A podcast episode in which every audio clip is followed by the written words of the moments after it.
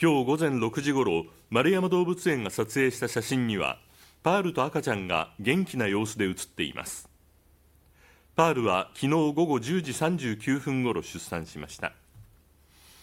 象の出産は道内では初めてで飼育員が檻の中に入らずに飼育する準間接飼育では日本で初めての快挙です。赤ちゃんの体重は90キロほどとみられていますが性別はまだ分かっていません。